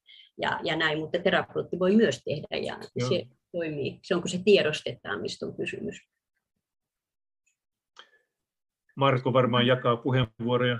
Joo, Marko, saat sen mitenkään siihen tota, teidän kanssa? Mm, joo, sä, sä oot kyllä niin kuin meille näkyvissä tässä streamissä, että se on ehkä siellä sun päässä, niin et sitten näe meitä. Se on, Aha, joo, no sitten joo, näin, joo. näin näet Joo. joo. Okei, kiitos paljon tota, näistä. Joo, tota ehkä voisi vielä, vielä jatkaa, kun ollaan tuossa tunne, tunnemaailmassa, niin tota, tämä alkuperäinen kysymys jatkuu vielä siitä ajatuksen niin kuin kierteestä, että jos se onkin sitten vielä pahempi, että se on oikeastaan tämmöistä niin kuin paniikkikohtausta, niin, niin tota, mit, mitkä on keinot sitten niin kuin oikein paniikkikohtaukseen? Voiko sitä jotenkin niin kuin mielentasolla mentaalisti niin kuin hoitaa vai, vai miten sitä ongelmaa pitäisi lähestyä? Paniikkikohtaus pitää vaan elää, elää läpi. Oikein klassinen paniikkikohtaus, niin, niin se pitää elää läpi, antaa sen niin kuin käydä läpi, läpi niin kuin kaikki elim, elimistöt ja, ja näin. Ja sitten hissukseen ymmärtää, mistä on kysymys. Mutta mutta paniikkikohtaus niin kuin klassisessa mielessä, missä sydän lyö tuhatta ja sataa ja, ja suuta kuivaa ja on niin kuin kokemus, että kuolee ihan minä hetkenä tahansa, niin se pitää vaan elää läpi. Ja sitten pitää vähän opiskella, että mistä on kysymys. Että tämä on sympaattisen hermojärjestelmän yliaktiivisuutta.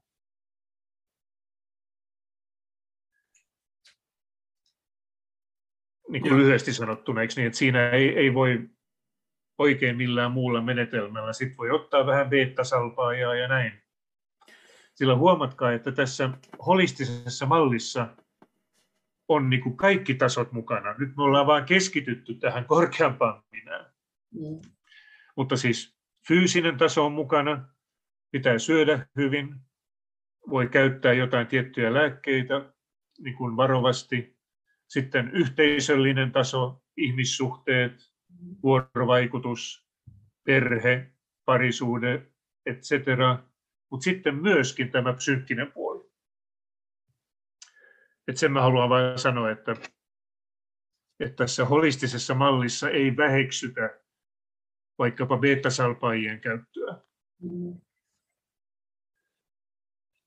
Mutta myöskin ymmärretään, että kysymys on pitkäaikaisesta korkeamman minän torjumisesta.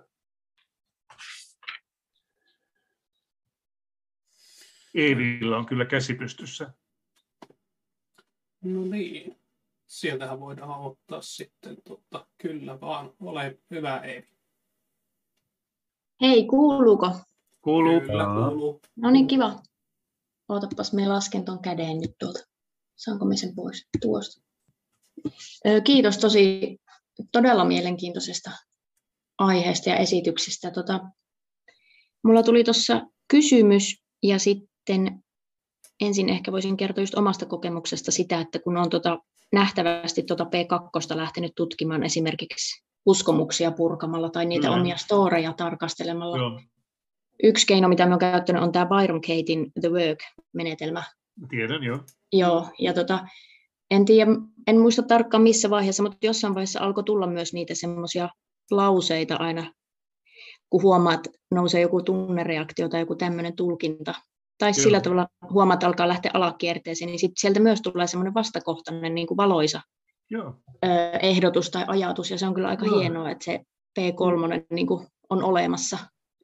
Ja tota, se mun kysymys oli tämmöinen, kun onko tässä kyse samoista asioista, kun puhutaan, että ihminen kun traumatisoituu, niin sitten tietyt psyyken osaset ikään kuin vähän niin kuin fragmentoituu ja lähtee kantamaan sitä traumaa ja sitten tietyissä tilanteissa niin kuin aktivoituu sieltä ja lähtee tuomaan sitä omaa, omaa näkemystä niistä asioista Joo. ja omia ehdotuksia. Että, ja sitten myös, että on tavallaan se pyrkimys kuitenkin, niillä on tavallaan pyrkimys ikään kuin semmoisilla unohdetuilla lapsilla niin tulla sinne kotiin Joo. ja tulla, tulla niin kuin otetuksi vastaan sillä tavalla ja hyväksytyksi, että niin kuin tulla osaksi sitä kokonaisihmisen mm. olemusta, niin onko tämä jotenkin niin kuin sama, tai että miten, on, on, miten tämä pitäisi hahmottaa on, on. tämä, joo, mikä se P3 sit siinä semmoisessa niin integraatioprosessissa on, jos ajatellaan jotain tämmöistä ihmisen eheytymistä? No, se on nimenomaan integraatio. Mm.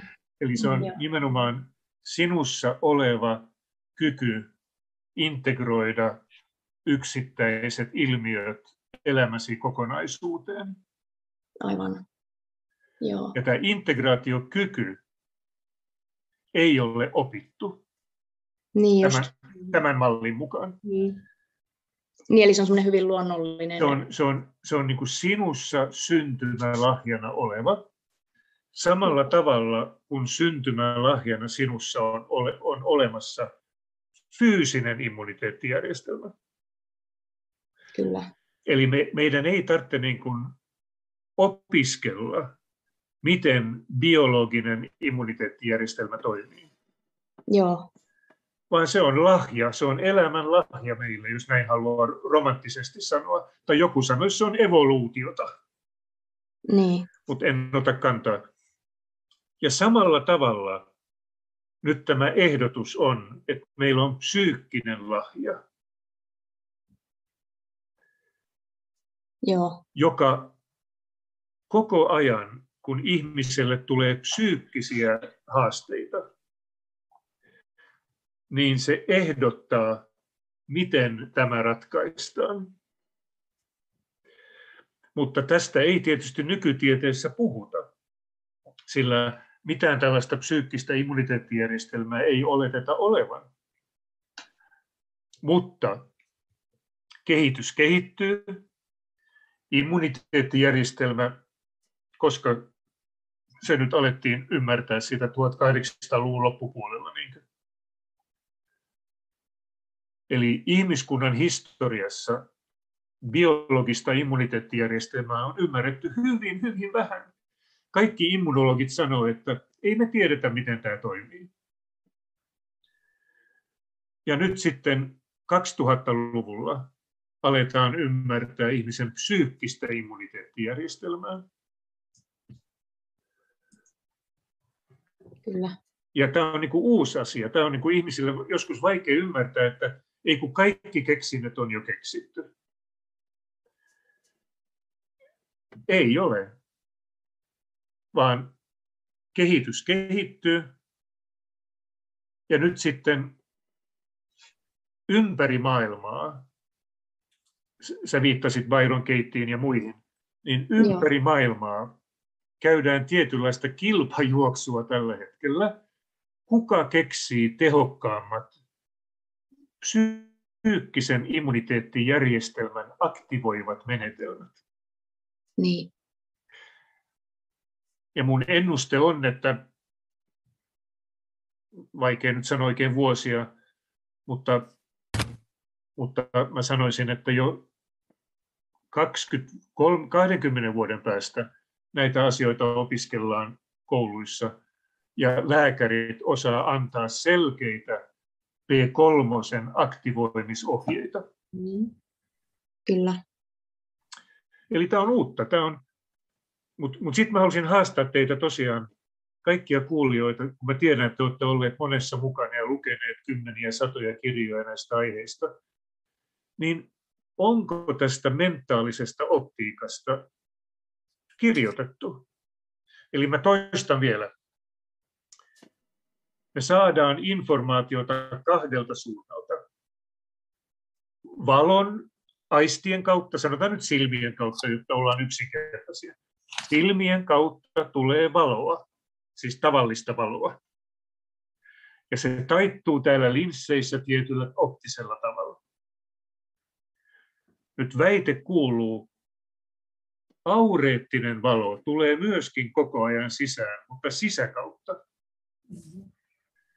Ja se taittuu meidän mentaalisten rakenteiden kautta tietyllä tavalla. Ja nyt jos mulla on surkea olo, nyt otetaan taas tuo valo tuolta.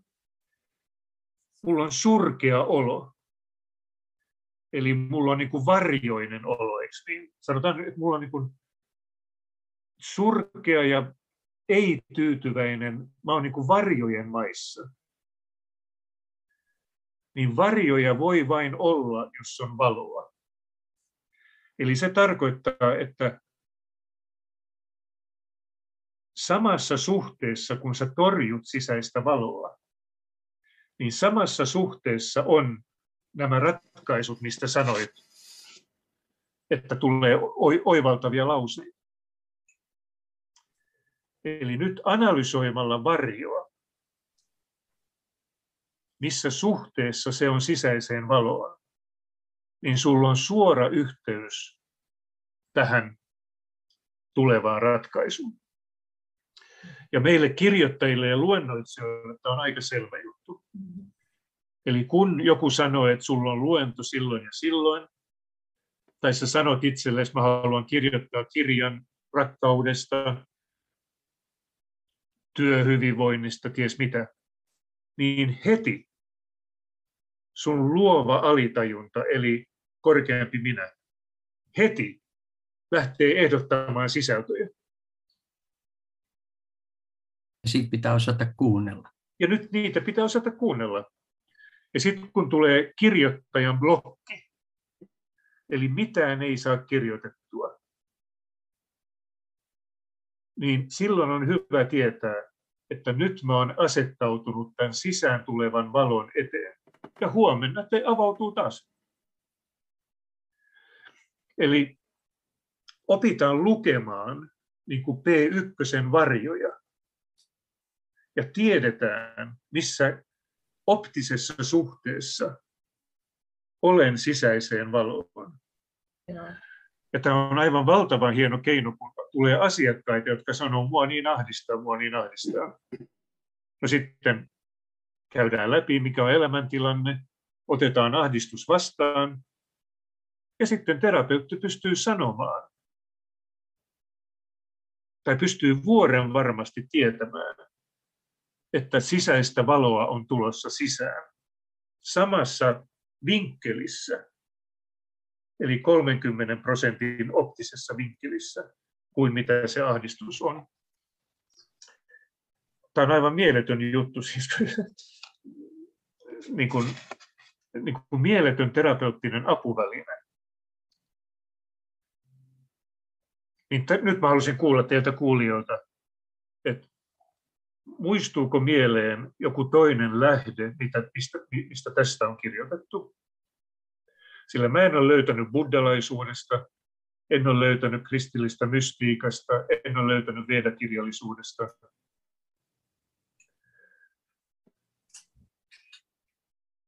jungilaisessa psykologiassa on pikkusen viitteitä tästä. Tota, mulle tulee mieleen tuolta filosofian puolelta, niin, niin mä ehkä lähtisin katselemaan Goethen kirjallisuutta ja Goethen traditiota niin. seuraavia filosofeja, koska siellä varmaan niin kuin enemmän käsitellään tämmöistä, tämmöistä tuota, henkistä. Ja tietysti Steineri nyt on siellä linjassa, jonka tunnetkin, että sä varmaan tiedät, että onko hänellä ollut tätä. No kato, tämä on, tämä on jännä juttu, kato, että mä tunnen Steinerin, voi nyt sanoa läpikohtaisin, niin hänellä ei ole kuin viitteen omaista psykologiaa. Siis psykologia oli lähes ainoa ala, mitä Steiner hyppäsi yli. Ja Steinerilla on tällaiset neljän luennon sarja antroposofisesta psykologiasta, joka on hyvin vaikea selkoisella tavalla. Hän kuvaa, miten psyyke muodostuu kahdesta eri suunnasta. Ja mä oon sitä nyt kehittänyt eteenpäin sitten 30 vuotta.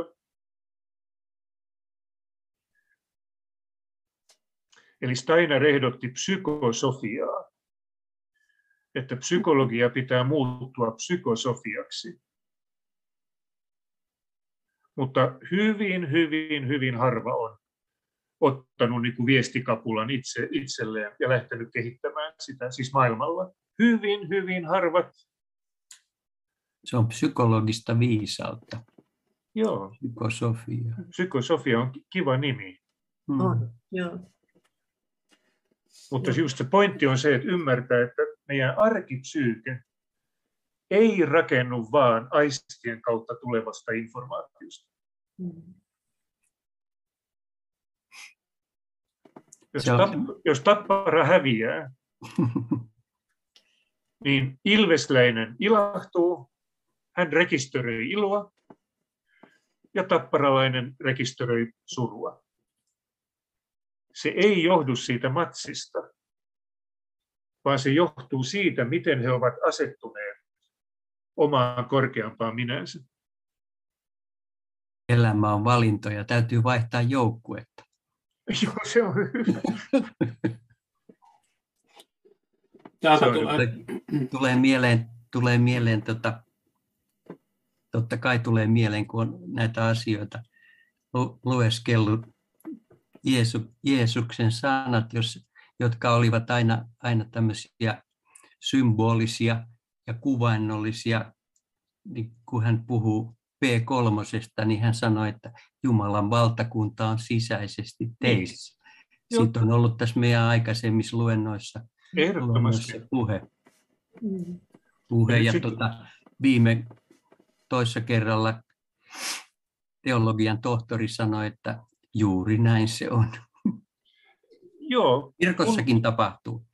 Kunpa teologian tohtori vähän opiskelisi psykologiaa. Mm. Siis tämä kuva on tietysti tosi kaunis, jos sen tulkitsee näin, että tässä olet sinä, tässä on sun korkeampi minä, ja tässä on sitten sun, niin kuin sinä niin kuin koet Jumalan. Mm. Niin tämähän on kaunis perinteinen kuvio siitä, miten, millä tavalla meidän niin kuin persoonallisuus on rakentunut eri tasoista. Mun pointtihan on sitten se, niin kuin muista luennoista ehkä muistatte, että mä olen erittäin, erittäin kriittinen tällaisille henkisille opettajille, jotka sanovat, että minä tuon totuuden sinulle. Nyt en puhu Jeesuksesta, vaan puhun ylipäätänsä sekä länsimaisista että itämaisista guruista ja näin. Sillä silloin voi, olla, mm. silloin voi olla, että tämä oma korkeampi minä jää kehittymättä. Mm. Ja ihminen niin kuin täysin muotoutuu näiden gurujen. Väitteiden mukaan. Ja nyt näitä guruja on jäänyt niin paljon kiinni mm. erilaisista väärinkäytöksistä, että se yksinkertaisesti ei enää toimi nykymaailmassa, että jätetään ihminen ilman sitä omaa P3. tota, mä toisin vielä yhden näkökulman tähän. Eli tota, ihmisessä on, on olennainen tekijä sen, sen koko hengissä pysymiseen ja, ja koko sen kasvun on sen elinvoiman virtaus. Joo. Ja, ja tota, mä olen havainnut, kun mä teen, teen tätä myös sitä työtä, niin mä havaitsen, kun tehdään säännöllisesti näitä e, avauksia, että ihmisessä alkaa elinvoima, tai toimitaan niin, että ihmisen elinvoima alkaa no. virtaamaan. Ja silloin kun me päästään myöskin työskentelemään näiden yläsakrojen kanssa ja sydänsakran kanssa, että se todella lähtee kiertämään ihmisessä se voima, niin silloin ihminen, se, ensinnäkin se tasapainottuu, Joo. myöskin tämä P3, alkaa niin kuin tässä mielessä niin kuin vaikuttaa siinä ihmisen ajattelussa, ihmisen näkemyksissä, ihmisen hyvinvoinnissa, ihmisen merkitys maailmassa. Mutta se pitää olla pitkäjänteinen, johdonmukainen, säännöllinen prosessi, joka niin kuin laitetaan liikkeelle. Sanois muuta. Tämä elinvoiman, se on unohdetaan paljon, että siis tämä, tämä ihmisen energia, että, että, että me ollaan kokonaisuus niin kuin holistisesti ja, ja kaikki on itse asiassa elinvoimaa meissä. Se muodostuu niin kuin näistä tekijöistä, mitä sä olet sanonut, nämä, nämä kaikki tekijät. Mutta miten se virtaa, miten se kulkee, miten se liikkuu ja vaikuttaa, niin, äh, niin siinä, on, siinä on yksi alue, jota aika vähän puhutaan ja nähdään sitä niin kuin tällaisena psyykkisenä tekijänä. Se nähdään no. ehkä fyysisenä, että sun yhti paranee ja, ja kolotus vähenee, mutta myöskin sun sielu aukeaa. Tai siis sun, sun... No niin, nyt tarkalleen puhut sitä, mistä mäkin olen puhunut, että elinvoiman käsitehän on ö, just tai chiin ja joogan ja näiden kautta ja eurytmia ja kaikki näin, niin se on niin kuin kehollin, kehollisesti koettavissa. Mm. Että se, mistä mä yritän puhua, on just tarkalleen niin kuin mentaalisen piirin elinvoimasta. Juuri. Juuri. Ja jos mä aivan lyhyesti sanon tämän valoisaksi kirjan ydinjutun, eli valoisaksi kirja, kirjassa mä analysoin P3 eri ulottuvuuksia. Ja mä käyn ne nopeasti läpi vaan, sillä elinvoima on yksi ulottuvuus. Yksi on siis tämä taito ottaa etäisyyttä psyykkisiin tapahtumiin. Eli vanha kunnon mindfulness-taito ja sisäinen havainnoitsija ja kaikkea tällaista. Kakkostaito on tämä integraation taito, mistä yksi, yksi oliko se Eevi, joka mm. otti sen esiin. Kolmostaito on ydinminä, eli korkeampi minä, aito minä, autenttinen minä, joka on siis eri asia kuin opittu minä. Mm, juuri.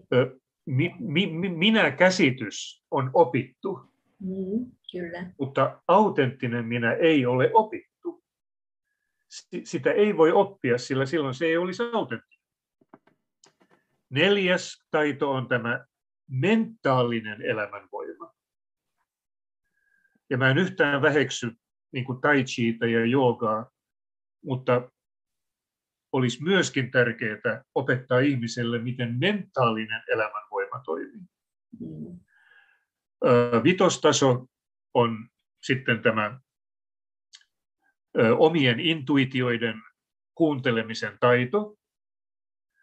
Ja jos haluaa kaavamaisen vastauksen, miten erottaa tunteet ja intuitiot toisistaan, niin tunteet, tai sanotaan ö, omat alitajuiset ajatukset on P2-tasolla ja intuitio on P3-tasolla. No, tämä ei selvitä oikeastaan mitään, mutta intuitio on siis P3 immuniteettijärjestelmän ratkaisujen vastaanottamistaito.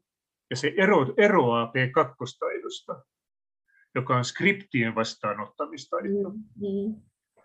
Ja sitten tämä mun malli selventää ainakin käsitteellisesti, mikä on sekavien ajatusten ja intuition välinen ero. Hyvä. Eli etäisyyden otto omaan psyykkeeseen, integraation taito, ydinminä-taito, mentaalisen energian taito, intuitiivisen ajattelun tai näkemyksen taito.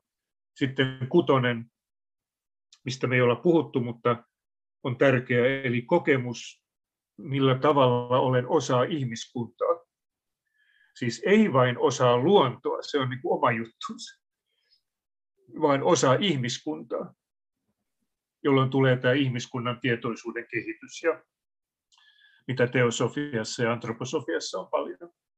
Ja sitten seitsemäs ulottuvuus, erilaisten, niin kuin sanoisiko, ylipsyykkisten kokemusten vastaanottaminen, jolloin liikutaan niin kuin henkis-hengellisellä tasolla kommunikaatio erilaisten niin kuin ei-persoonallisten olentojen kanssa ja kaikkea tällaista. Niin tätä mä olen kuvannut tässä kirjassa niin kuin, niin kuin hyvin tiiviisti. Ja se on osittain tietysti spekulatiivista, mutta osittain se niin kuin selventää, miten ihmisen kokemuskapasiteetti on paljon laajempi mm. kuin mitä P1-tasolta katsottuna voisi luulla.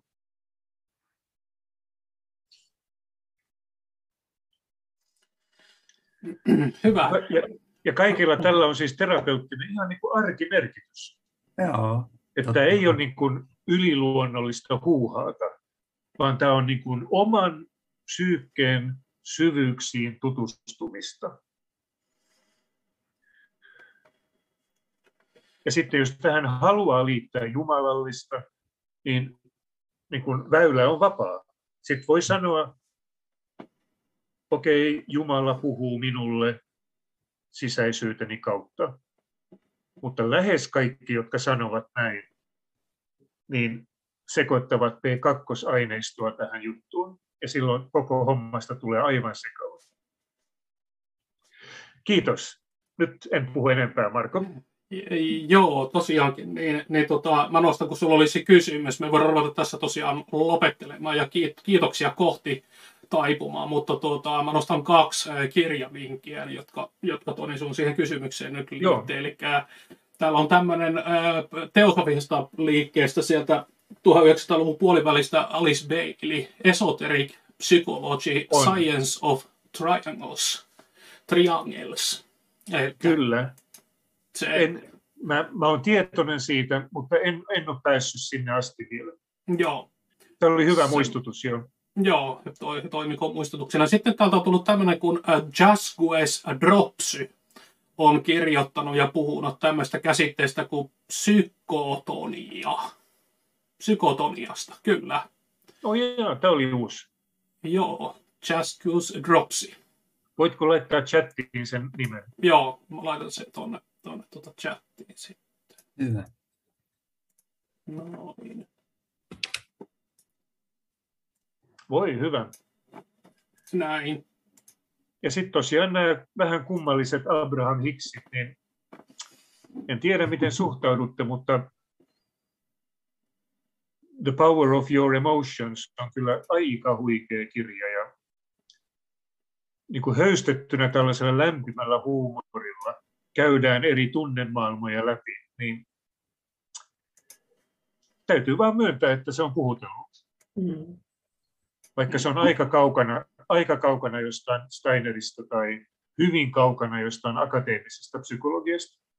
Onko suomennos Uudelleen sen kirjan, Toni, mikä se Se on suomennos olemassa itse asiassa. No.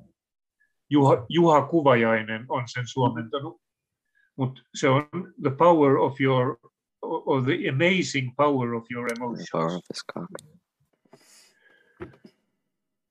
Ja Abraham Hicksillä on paljon, paljon materiaalia YouTubessa. Juuri. Jotkut tykkää, jotkut ei. Mm. Hyvä, hyvä juttu. Toni. Kiitoksia tosi, tosi paljon. Mä otan ihan yhden vielä viimeisen, joka voi olla jollekin kuitenkin tärkeä henkilö sanoa, että on lueskellut ja ku, ku, tota, kuunnellut kuunnellut kirjoja, ollut luennoilla näistä aiheista. Onko jotakin paikkaa, jossa voisi yhdessä opiskella tämmöisiä, tämmöisiä tota, aiheita ja ehkäpä jopa niin kuin ammattimielessä?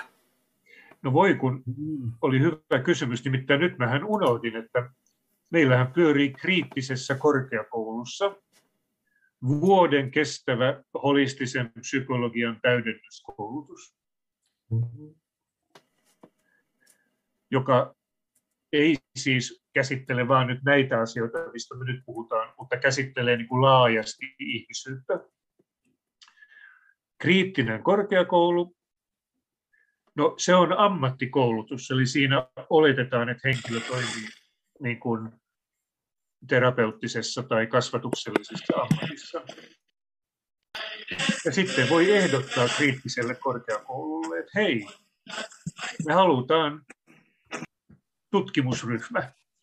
Että me ei olla ammattilaisia, mutta haluttaisiin näitä asioita, että kriittinen, järjest...